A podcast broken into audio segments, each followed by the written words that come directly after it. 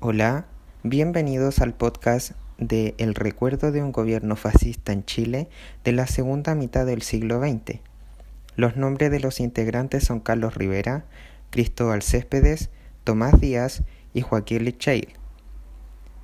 En este podcast encontrarás testimonios de ciudadanos chilenos que vivieron durante el régimen militar desde 1973 y 1990 Esperamos que este podcast te ayude a conmoverte por la oscura historia que pasaron los ciudadanos chilenos que coexistieron a este periodo.